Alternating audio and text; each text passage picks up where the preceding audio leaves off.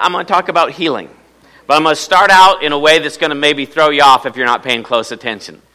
Because there is a precursor to healing. There are some things that we need to understand to really understand why it's God's heal, God's excuse me, will to heal all of us. When I was at ORU, of course, ORU has the largest Pentecostal and library on divine healing in the entire world. And I did my paper, Why it's God, Is It Always God's Will to Heal Everyone All the Time? And I did that paper. It was about a 50 page paper in the theology department there. And spent a lot of time. I had to take it my senior year. After I broke my foot, I was on crutches and I had to go. And as for everything was online, you had to go get the books, you had to carry them back to the dorm. And it was the, at the very top floor of the library. And I was uh, about as far away from the library as I could be. And so I can remember writing that paper. I can remember I only had three and a half weeks to write a 50 page paper.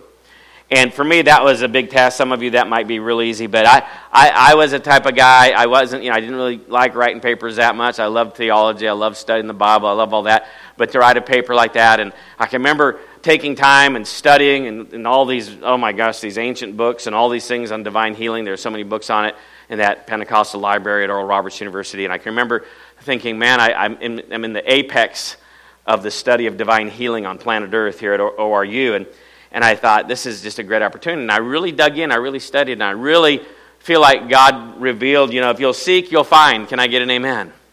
And that's what I wrote my paper on, and I'm convinced today that it is always God's will to heal. But I'm going to start us out in what might seem a little counterintuitive or a little bit different place than what some people might understand. Now, I think in our church we would understand that, but, but I would say that in a lot of churches today they would not understand that. That healing's precursor is the atonement.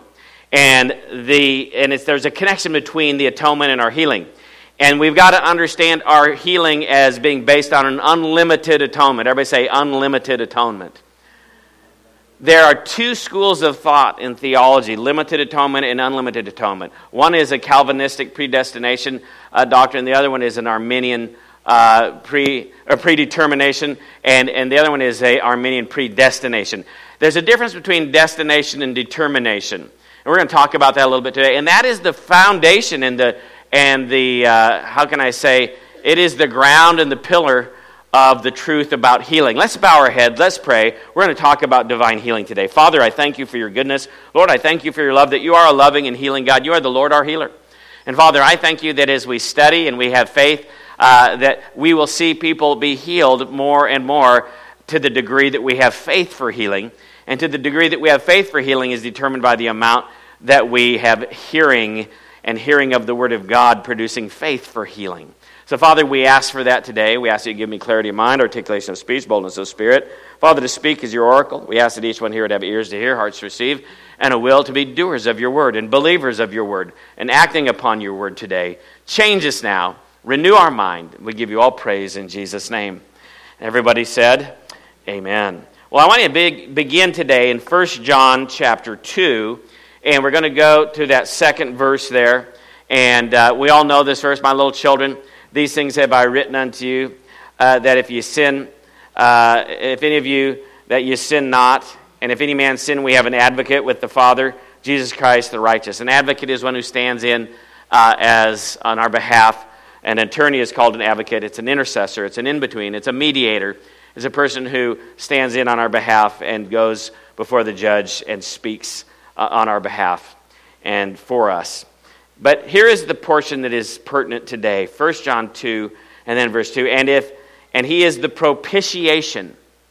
Big scary sounding theological word. What's propitiation mean, Pastor Bill? Propitiation just means the satisfying of judgment, the placating of a wrathful God who hates sin, who hates death, you know, judgment goes a little bit like this. You know, uh, the wage of sin is death. Somebody's going to have to die for sin. Why? Because when Adam and Eve sinned, it caused us all to die.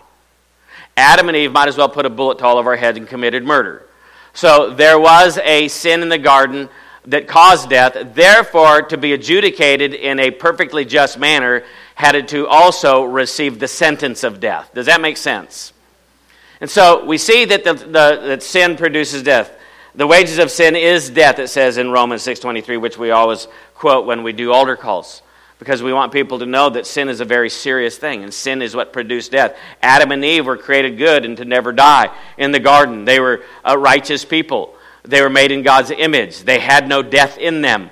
And then Satan came along and they switched their leadership away from God's leadership to Satan's leadership. They obeyed not God to not eat of the tree, but they did obey Satan to eat of the tree. They followed that leadership through via obedience. And so we can see that uh, they then experienced death, and ever since, you know, they lived a lot longer than we did, but they did eventually experience death after hundreds of years. And now, because sin is compounded and generationally uh, built into our DNA, we die at a much quicker rate than we did uh, in the garden. And so, because there was death, uh, there was sin committed, and there was death that caused people to die, then there had to be a sentence of death, and then came the second Adam along, who is Jesus, and he paid the price for that, and he hung on the cross, and he died for our sins to satisfy and to placate the justice of God in heaven. And so that is why Jesus had to die, and that's where the word propitiation comes from. So propitiation means to satisfy justice, what is right, what is righteous in the courtroom of God, as God is our supreme judge, and to bring the sentence about that had to pay the price for the sin that was committed. So we look at that word and we can see, okay, that means that God is then uh, fulfilling justice. So he is the propitiation of our sins and not only of ours only, but also the sins of the whole world. In Romans 5, it says, Sin came by one man and entered upon all the world. So everybody say with me, Sin came into the world by one man. We know that's Adam. And then it came upon all the world. Everybody say, all the world, the whole world. But then righteousness came by one man and was also available to all the world. And so we know that not only was our propitiation for us who are sitting here, those of us who are sitting here in this room that are saved and born again, but the guy that lives across the street and down uh, you know the alley from you and the guy at work and the guy that you see at school who are not saved jesus also died for their sins but they have not yet received uh, that by faith what is already applied and been given to them through the act of the cross can i get an amen so when we understand that we can see that there is a universal atonement.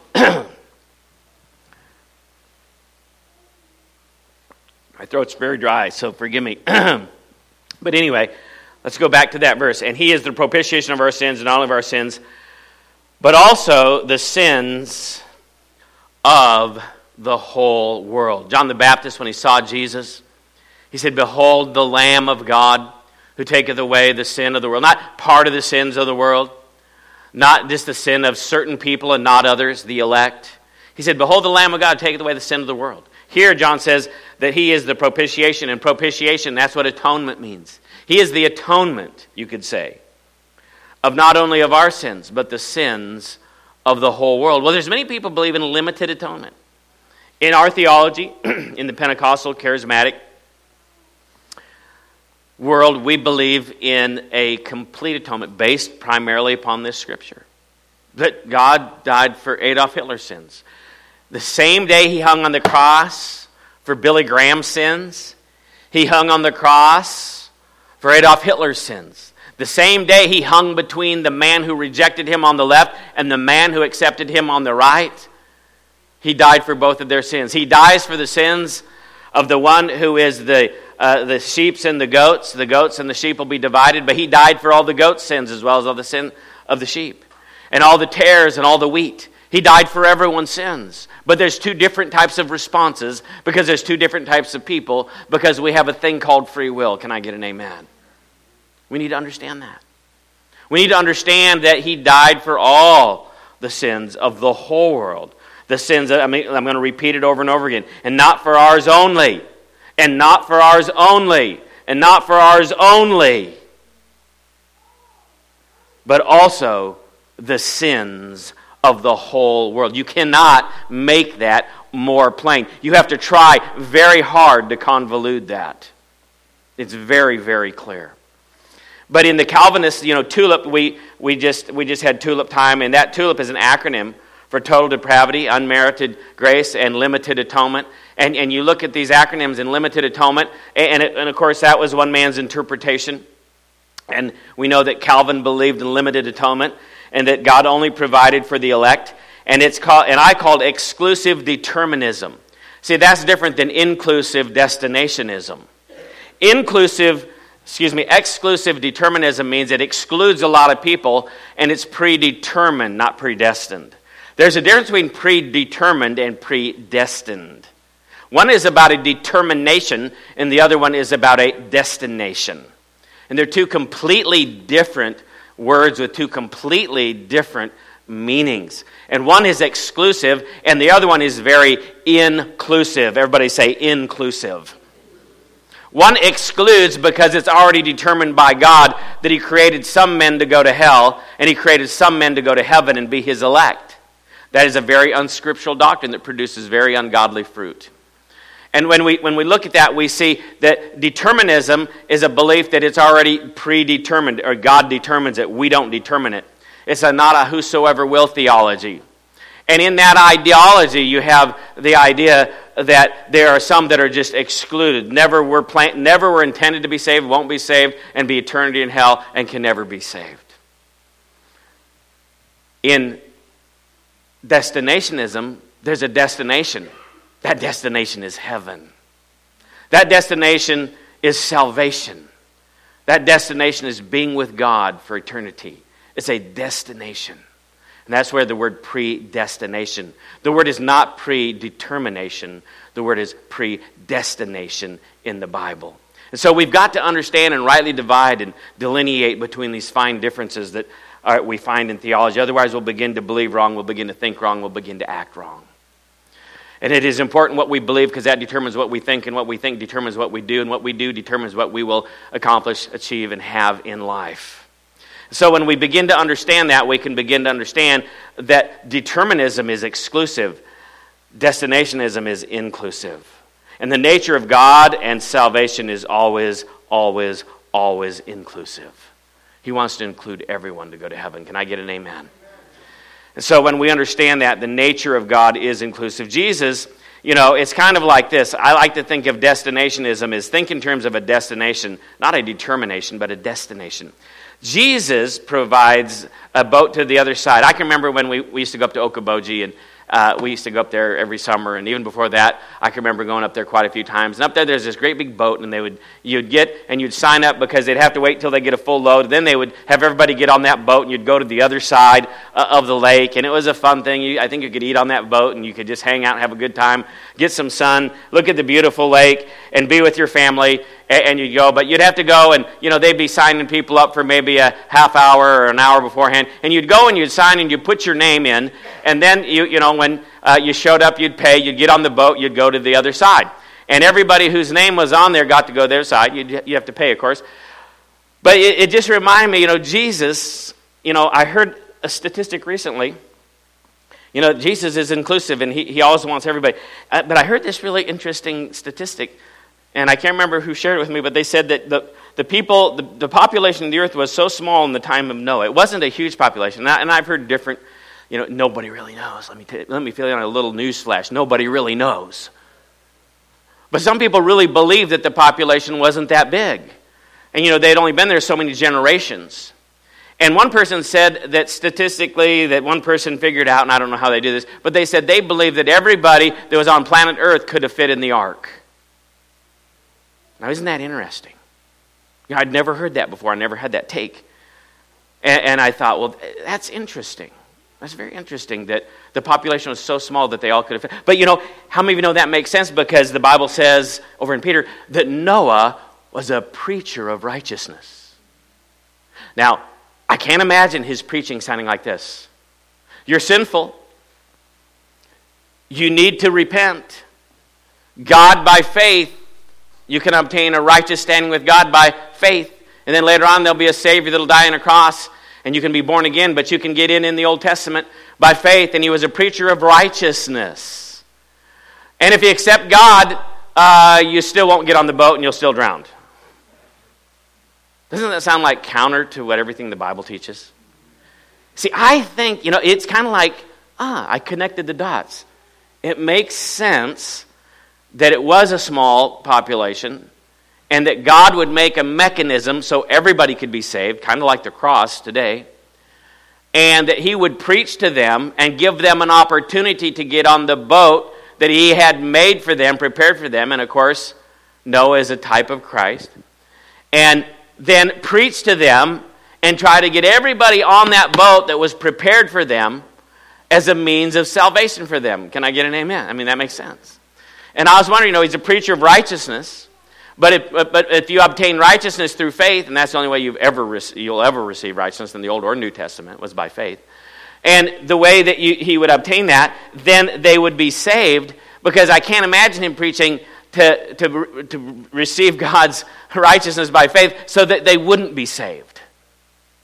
Can any of you imagine that? I can't imagine that. That goes counter to everything in the scriptures. Now, we don't know these things for facts, biblical, clearly, you know, demonstrated facts, but it makes a lot of sense to me. And so I believe this. You know, Jesus, he, he died on the cross. He made a way for everybody.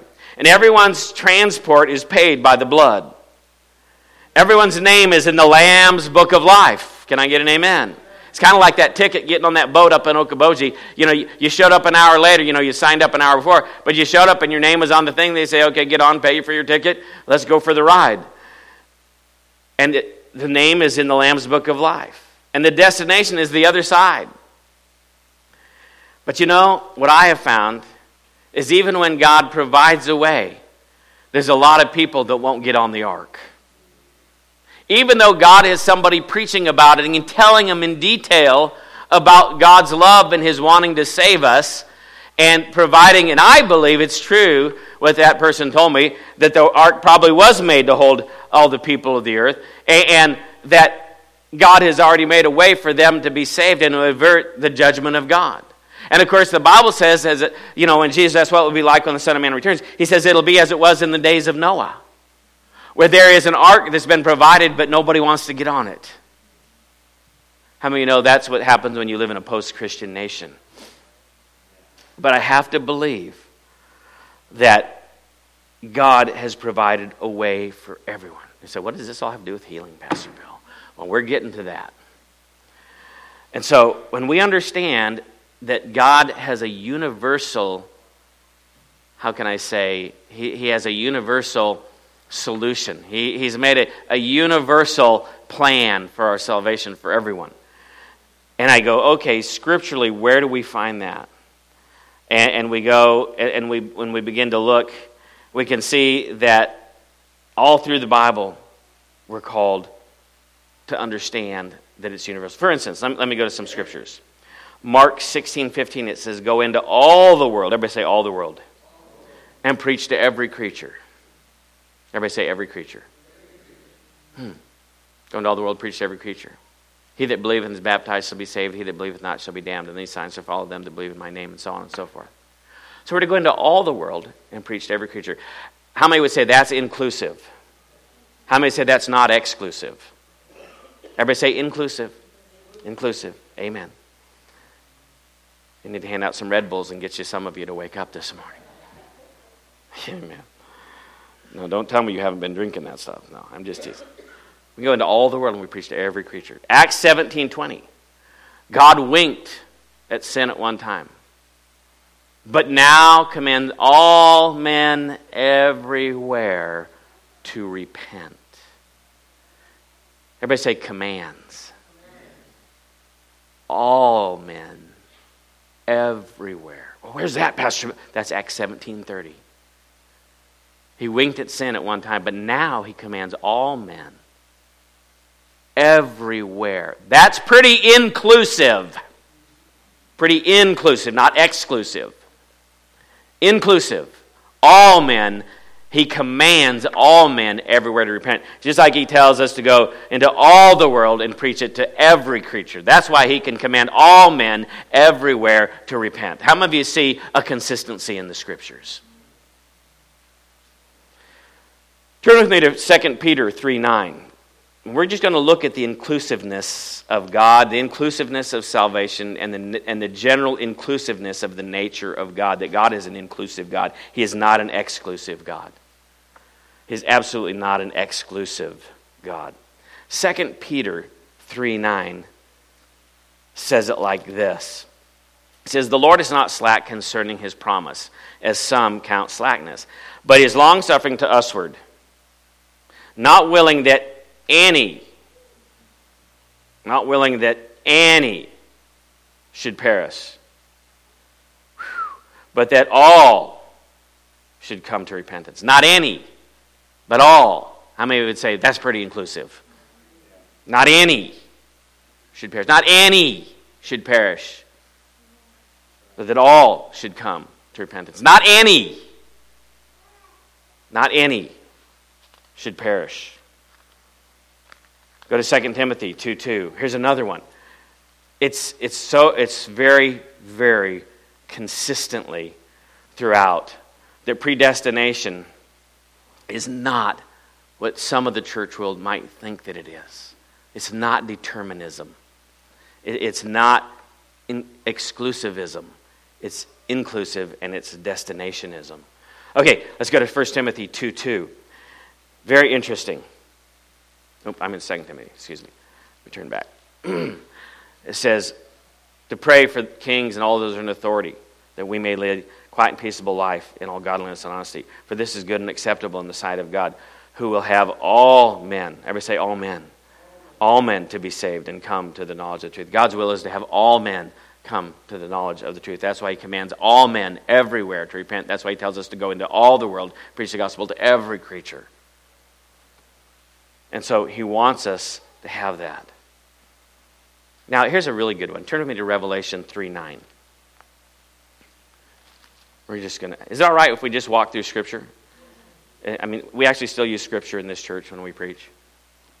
We're almost, that's almost becoming an exception to the rule when you use Scripture to preach. Revelation 3 5, and it says, He that overcometh, the same shall be clothed in white raiment, and I will not blot out his name out of the book of life, but I'll confess his name before my Father. The clear implication here is that your name is already in the book of life and he won't blot it out. It's already in there, Pastor Bill? Are you sure about that? Well, I can give you Exodus 32, 33 tells us that. Revelation 22, 19 tells us that. Psalm 69, 28 tells us that. Psalms 109, 13 tells us that. And never once does it say, put our name into the book of life. It only refers to not having your name removed from the book of life. So, what does that tell us? That tells us our name is already there in the book of life. Everybody say, that's inclusive. When we understand that, and we look, the saints' names are already written in the book of life, blotted out, if we don't repent and we don't receive salvation, then he has to blot it out. Well, that reminds me of a story when I went to Oral Roberts University. I can remember at the midway point through the year, I had decided that I was going to transfer from Marshalltown Community College and I was going to go to ORU. And it was a midway, midway through the year transfer. And I wanted to get into the Ed Hughes dorm. It was an eight-story dorm, and that was the place to go, and that's where I wanted to be, and all that. And I, but there, you know, you go there, the, the, the rooms are already filled. They're already full. And I got there and I found out, they said, well, there, a room came open. Uh, a young man, his name was written down for this uh, room. He had uh, planned on coming this semester. His name is on the roster, his name is on the list, his name is in the book to live here in this dorm room, but he never accepted it. He never showed up. He never received it. He never came. So we're going to let you stay in this room uh, as you come in as a transfer student for the second semester. I said, Well, praise the Lord. I'll take his room. I'll be glad to. Because he didn't show up. But his name was written. It, that room was in his name. I said that room was in his name. But he never showed up. So they took his name off the roster. See, when you, when you do a lot of studies in, on the book of life, and, you, and I've, I've studied it a lot, and in the commentaries it tells you where do you know almost everything in the bible had a counterpart that was really something that was being compared to here on earth that already existed and the book of life was this the book of life was when you went into an ancient city And they had the gates were around the city, and in the gates were the city officials. They were the city fathers. And the gates you were allowed in or you weren't allowed in. But if you came to that city and you wanted to know if, if you know, uh, Kurt Block lived in that city, they brought out a book and they said, In this book is all the inhabitants, all the, all the people who live in the city. And we don't just let anybody in and out of our city. You know, we have a kind of a gate system. But if you want to know who lives in the city, we'll get out the book of Oskaloosa. And in that book, we have the name. It's kind of like a directory. It's kind of like maybe today's modern phone book. But in that book was all the inhabitants of that city. And that was common knowledge. And that is the vernacular, the use of this word, where John and the other writers of the Bible got their idea of the book of life is the book of everybody who is living or going to live in that city. In other words, there is already a reservation in heaven with your name on it in the book that tells of all the inhabitants of that great and holy city called the New Jerusalem. Can I get an amen?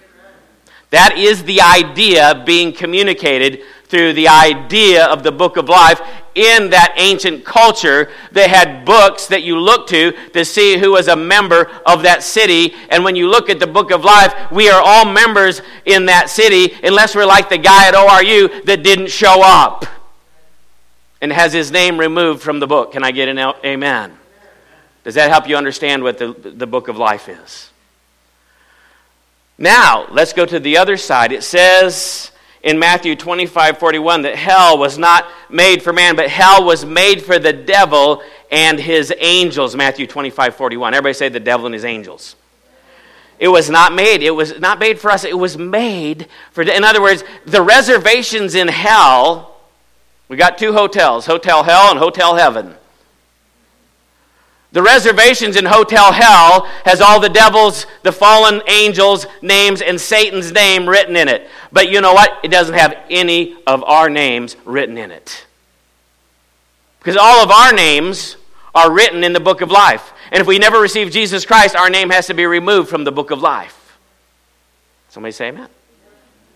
So, this is how confident that God, when He died for the sins of the whole world, how confident and how He was looking at us in faith, calling those things that be not as though they were, calling those things that be not, everybody has their home in heaven, as though they were, those who were, we were all lost. But because He has faith for us to be saved, and He believes for us to be saved, and He calls those things that be not, He called us all citizens of heaven before we ever accepted Him. And we have to disappoint him and reject him and not accept Jesus for us to become citizens and go ask for a place in hotel hell, which there are no reservations for us there. Anybody getting what I'm saying this morning? That is called inclusive destinationism.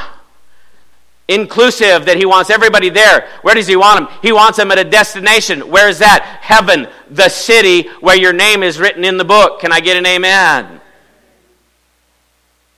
That is inclusive destination, not exclusive determinationism. So when we understand that, everything in the Bible suddenly starts making sense. Praise God. Hallelujah. See, but what about the elect? The Bible talks about the elect. The elect. We are all the elect. And none of the fallen angels are the elect. Because the reason why he makes a delineation, a distinction, a difference between the elect and the non elect is because the non elect are the angels who they are not God's elect. They are not God's redeemed. They have not received God's redemption. They are not predestined to heaven. They are not God's elect. We are all God's elect. God elected for all of us to go to heaven. But we can change our status from the elect to those who reject God. Well, how? Well, turn there with me 2 peter 1.10 we make our election sure god doesn't. Oh boy i tell you what if a, if a person who believed in calvinism heard that they would say heresy heresy heresy heresy. You know sovereignty is not mentioned one time in the bible. Get your vines your, your, your thompson get your concordance get your vines concordance, get your sovereignty is not even a biblical word. But you know what is biblical? God has all power, God has all authority, and God has all dominion. So we assume and we assign an unbiblical word that we feel like describes those three things all in one word. Sovereignty is not in the Bible. Now, I believe in the concept, everybody say the concept, but it's not a Bible word. Believe me. I'll go get my concordance right now and hand it to anybody who wants to try to find it. It's not in there. But all power, all authority, and all dominion, not all determinationism. Not all determinationism. Not all determinationism. But destinationism, yes. So when we look at that, we can see that God says, turn there, 2 Peter, everybody go there, 2 Peter 1. I'll make sure it's in there, Pastor Bill. Look what it says. It says, Wherefore, rather, brethren, give diligence and make your calling and election sure. He's telling them to do that. He's telling them to make their election sure. Make sure you show up at ORU where your name is already listed for that room. Make sure you take advantage of the cross and the death and burial and resurrection of Jesus Christ and the atonement for your sins that He's already made, made available to you. Make sure you receive it. Can I get an amen? Make your election sure. And you make your election sure. And you make sure your election sure by you be sure you receive Jesus. And you be sure that you receive Jesus. But every one of you make your own election sure. That's so important that we understand that. Because it's the foundation that healing is for everyone which we're going to move into that next. Did you know the Bible says, Whosoever will, let him come and let him drink of the water? Did you know Romans 10 13 says, Whosoever calls upon the name of the Lord shall be saved? Did you know that John 3:16? Does anybody know John 3:16 this morning? we ought to. For God so loved the world that he gave his only begotten Son, that whoever, whoever, that whosoever, that whosoever, whosoever believeth on him shall not perish, but have eternal life. Whosoever. You make your election sure. You're the one that's going to determine it. God's already done his part. He already died and made propitiation not only for our sins, but the sins of the whole world. He already told us to go to everybody and preach it. He told everybody to repent. He says he wishes everybody to be saved. He wishes that nobody go to hell. He's made it so plain and so clear that it's inclusive and not exclusive. But maybe some people like exclusivity. Maybe they like maybe elite or elect or, or and I don't know why anybody would want to even think that of God, but I believe this. The Bible is very clear about inclusiveness. Somebody say amen. You know, it says many are called, but few are chosen, and both of those words are unspecific. Many and few. There's no specificity. Like many, like these people are predestined, they're the elect, they're, they're, they're the chosen. No, it says many are called, but few are chosen. Many is the whole world. That's many. That's a lot of folk Jesus died on the cross for. But few receive and make their election sure by accepting Jesus into their heart. Can I get an amen? Many are called. Everybody's called. That's invitation. That word called just means invitation. Everybody's got the invitation to show up at the hotel because the room's already paid for and your name's already in the book. Everybody's got an invitation. Your name's already written in the book to show up and have your room to take your dorm room to, to be a member of that city. The name, your name's already there. Go take it. Make your election sure. That's the way healing is. Did you know that when the little woman with the issue of blood came up and touched Jesus from behind and the, and the anointing came out of him, Jesus didn't have anything to do with that? She made her healing sure, he didn't.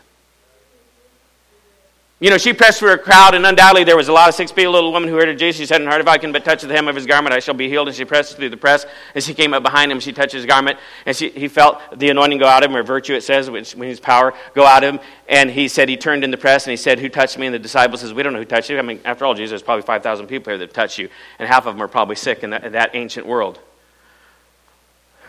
They're not making their healing sure, but this little woman, she was going to make her healing sure. She says, If I can but touch the hem of his garment, I will be healed. She made her healing sure. Just like you got to make your election sure because they're received the same way by faith. Can I get an amen? And when you go and you press through, I don't care if anybody else is making their election sure. I don't care if anybody else is believing this stuff. I don't care if anybody else, well, I do care if other people are going to heaven. But I, but I know this I'm going to make sure that I get there. I'm going to make sure that I get my healing. I'm going to make sure I get what belongs to me because Jesus paid too big of a price for it to, for me to waste it. And God says, I wish above all things that you'd prosper and be in health, even as your soul prospers. And if you look at 928, when two blind men came up to Jesus, and they, he says, Do you believe I can do this? And they said, Yes. He says, According to your faith be it done unto you. 17 healings in the New Testament in the Gospels. 12 out of the 17 tell us that it was their faith, not God's, not a gift of healing. It was their faith that got them healed.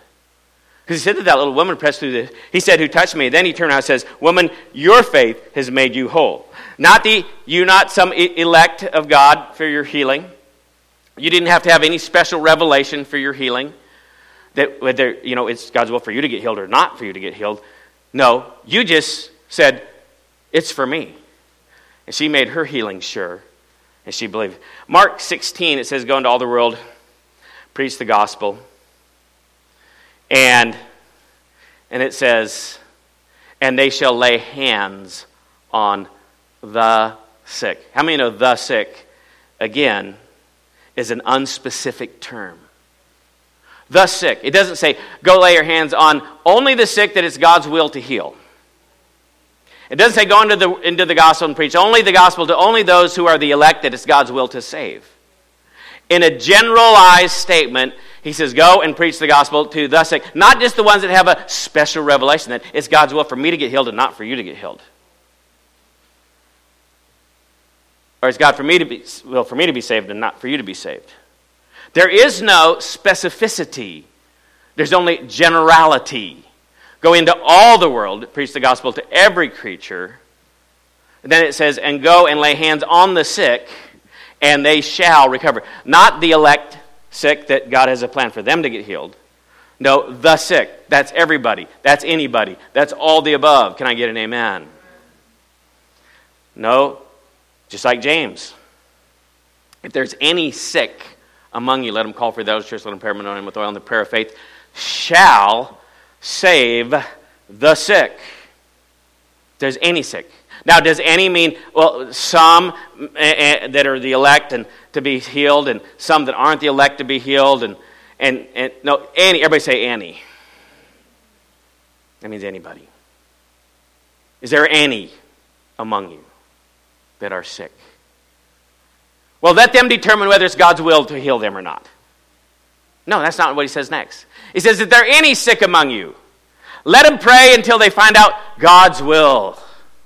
Get a special revelation, find out is it God's will for you to be healed? And maybe not the person next to you? Doesn't say that. It says if there's any sick among you, let them call for the elders church, let them pray for them. And the prayer of faith, if it really is in faith, will save the sick. Anybody seen how God's salvation is inclusive? And the sins, the atonement is for not only our sins, but the sins of the whole world and that healing isn't just for a few, but it's for everybody. That is something the church will doesn't understand. That is something that we who understand this need to get out and pray for those and talk to people and, and bring that. Say, well, what does the atonement have to do with it? Because let me tell you something the atonement is the basis for our healing being for everybody. In the same way that God's forgiveness of sin is for everybody, whosoever will believe. Healing is for everybody, whosoever will believe. How do I know that? Because Matthew 8, 16, and 17 says this When evening was come, key point, listen to me, they brought unto him. When evening was come, and it was, it was evening was falling, they brought unto him many who were possessed with devils. And he cast the spirits out with his word. And he healed all that were sick that it might be fulfilled by that which was spoken by the prophet Isaiah, saying, Himself took our infirmities and bare our sicknesses. Him healing all those people that were brought to Him the whosoever wills. Those who are going to make their election, but also their healing sure. They're going to come to Jesus by faith and make that healing sure. And then many brought unto him, many were possessed with devils, cast the spirits out with his word, and he healed all that were sick, that it might be fulfilled. What was fulfilled? What's he talking about? That might be fulfilled by the prophet Isaiah saying himself, took our infirmities and he bare our sicknesses. Jesus carried our sicknesses just like he carried everyone's sins. Because sin and sickness always go together. Adam and Eve sin, their sickness, death, they died. It goes together. You can't separate them. They go hand in hand. See, when you understand that, then you understand that He healed all. Then you understand that Jesus came to destroy the works of the devil. What are the works of the devil? The enemy comes to kill, steal, and destroy. Acts 10.38, how God anointed Jesus of Nazareth who went about doing good and healing all who were oppressed of the devil. Luke 13.16, not, not this woman being a daughter of Abraham, be loosed from her infirmity, whom Satan hath bound, lo, these 13 years, or 18 years whom Satan hath bound, lo, these 18 years. You see, Satan is the one who brings the sickness and disease. Satan is the serpent. Satan is the one that comes to kill, steal, and destroy. Isaiah 50, go ahead and turn to Isaiah 53, 4 and 5. It says, Surely he's borne our griefs and he's carried our sorrows. Yet we did esteem him stricken and smitten of God and afflicted. But he was wounded for our transgressions, he was bruised for our iniquities and the chastisement of our peace was upon him, and with his stripes we are healed. Let me read it to you from another translation. This, this translation will blow your mind. Jesus carried our sickness and our disease. Let me just read it to you. It says in one translation Surely our diseases did he bear, our pains he carried, yet surely our sicknesses he carried. And for our pains he bare the burden of them. But we, we thought of him, of so, someone being punished, struck by God, brought low. Yet we ignorantly considered him stricken and smitten and afflicted by God. And now get this one a leper, so we thought of him, a man God had smitten and brought low. And all the while, it was our sins he was wounded. That why he was wounded. It was guilt of ours that crushed him down. Another translation says, The chastisement for our well being was upon him, and his stripes there is healing for us. 'Twas for our welfare that he was chastened. The blows that fell upon him have brought us healing, it says in Moffatt's translation. The chastisement he bore is health for us, and by his scourging we are healed. He was chastised that we might have peace. He was lashed, and we were healed. You can't separate the forgiveness of sins from the healing of the body. That's why David said, Bless the Lord, O my soul, and forget not all his benefits, who forgives all mine iniquities and who heals all my diseases. Very inclusive. Somebody say amen. You see, when you study this out, well, that's all Old Testament, that's all Jesus, that's, that's before the, the new covenant. Is that, does that same thing get taught over in the epistles, Pastor Bill? Because you've always taught us to find it in the epistles, because that's what's written to the church. Well, I'm glad you asked. 1 Peter, look what it says 2 and 24. Who his own self bare our sins in his own body on the tree, and we being dead to sins should live under righteousness, by whose stripes you were not forgiven, you were healed. Now, we know you're forgiven too, but it says you were healed. Some people say, well, Forgiveness is healing. No, it's not. The Bible does not use those two words interchangeably, like a lot of people will try to tell you. A lot of people say, well, when we go to heaven, we get a new glorified body. That's our healing. No, that's not, that's not healing. That's not being healed. You see, that's getting a new body. How, how many of you know? Uh, okay, let, let, me just make it real simple to you. You crash your car, you go wreck your car, you drive it in the ditch, you hit a deer, you got a great big dent on your car. And you know, instead of saying, I'm going to get my car healed, you say, I'm going to go get it fixed. But you show up and you come back five hours later with a new car. Now, which one, what happened to your car? Did you get healed or did you get a new car? You got a new car, didn't you? See, we get a new glorified body. See, us getting our new glorified body is not healing. Don't confuse those two things. That's not healing. That's not healing. That's a new glorified body. That's not healing. Any more than you say, I'm going to go get my car fixed, and you come back with a new car. That's not a fixed old car, that's a new car. Somebody say, Amen. It's pretty simple. I don't know why we would even have to explain that to some people, but you do. But let me tell you something. He wants us to have healing now. He wants you to receive and make your healing sure, your election sure, because He has healed, He's made it available for all of us. And we know that's true because Jesus likened Moses unto Jesus is likened to Moses lifting up the serpent in the wilderness. And, and without going there because of the sake of time, we're running out of time. I'm going to finish here in just a second. Numbers 21, 5 through 9, the children of Israel murmured against God. God took his hand of protection off them, and a bunch of snakes came and started biting him. They started dying from the snakes. Anybody remember this story in the Bible? Raise your hand if you remember that story in the Bible. See, I'm not the only one. It's really in there. They are murmuring. Sin opens the door for serpents. Serpents make you die. Serpents make you sick. They got bit. They got sick. They died. That's because serpents, how God anointed Jesus of Nazareth, went about doing good, healing all who were oppressed of the devil. Ought not this woman, being a daughter of Abraham, whom Satan has bound these 18 years, be loosed from her infirmity? Satan is the one who binds. Satan is the one who makes sick. Satan is the author of sickness and disease. But Satan can't get in without sin. Can I get an amen? They murmured, sin. The serpents came in, demonic oppression, access. They begin to die from the bites. That sickness as a result of devils, which are a result of sinning. And if you'll read there in John 3, it says that our salvation is like when, and Jesus going to the cross, is like when Moses lifted up the serpent in the wilderness. Is anybody following me this morning? Anybody getting anything out of this? When you look at this, I'm just going to read that verse of scripture very quickly. John 3 14 and 15. It's right before God so loved the world. And as Moses lifted up the serpent in the wilderness, even so the Son of God must be lifted up. And whosoever believeth on him should not perish, but have everlasting life. And so then they repented. Everybody say they repented. Ooh.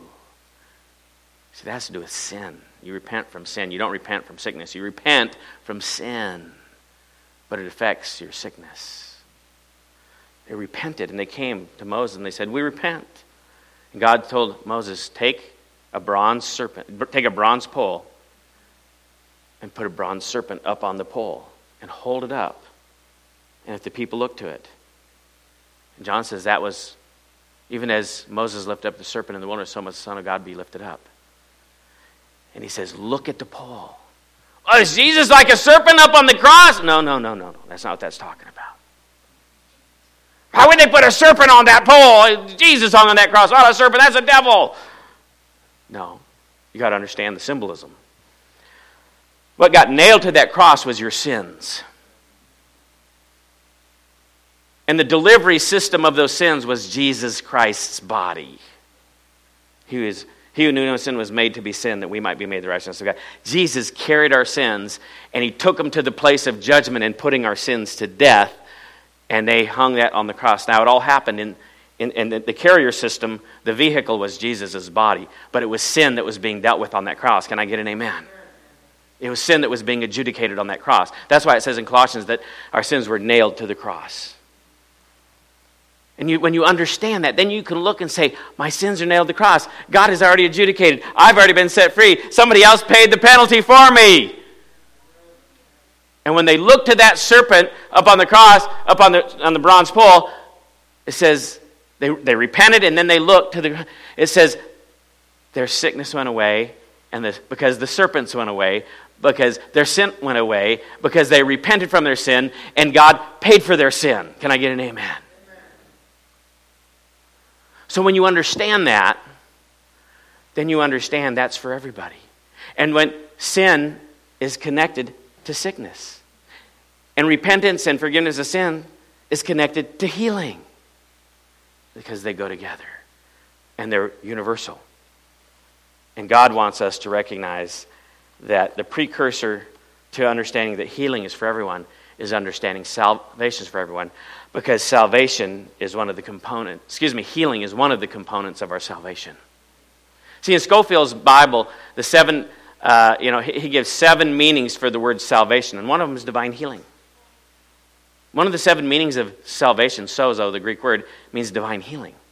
That's in the Scofield Bible. He was a Baptist, and he believed that. See, one of the components of our salvation is healing. One of the benefits of our, forget not all of his benefits, one of the benefits of our salvation, not only forgiveness of sins, but healing. And we can believe for healing, just like we can believe that when we ask Jesus to come into our life, forgive us of our sins, and repent from our sins, that we'll be saved. We can believe that when we call the elders of the church and they pray over them, anoint them with oil, and we all get in faith and we believe and agree together that we can be healed. They go together. They're inseparable. Anybody get anything out of this today? Let's all stand up. We're going to be dismissed. We went a little late.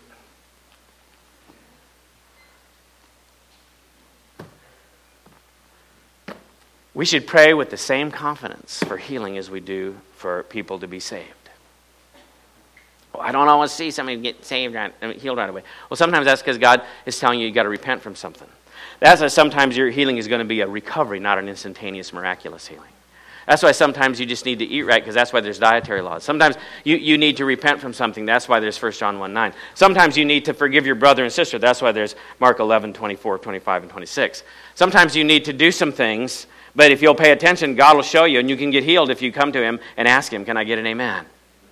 Amen. Amen. Sometimes going to the doctor, and sometimes there's a lot of different ways that God heals people today. But I believe this God wants to heal you. Turn your neighbor and say, God wants to heal you. God wants you to be whole. Just like God wants you to be forgiven. Let's bow our head. Father, we thank you. Lord, as we come today, I believe that you want us to walk in divine health and divine healing. Just like you want us to walk in holiness, continually not sinning, not just sinning and then asking for forgiveness all the time, not getting sick and getting healed all the time, but just walking in the good side of holiness and healing.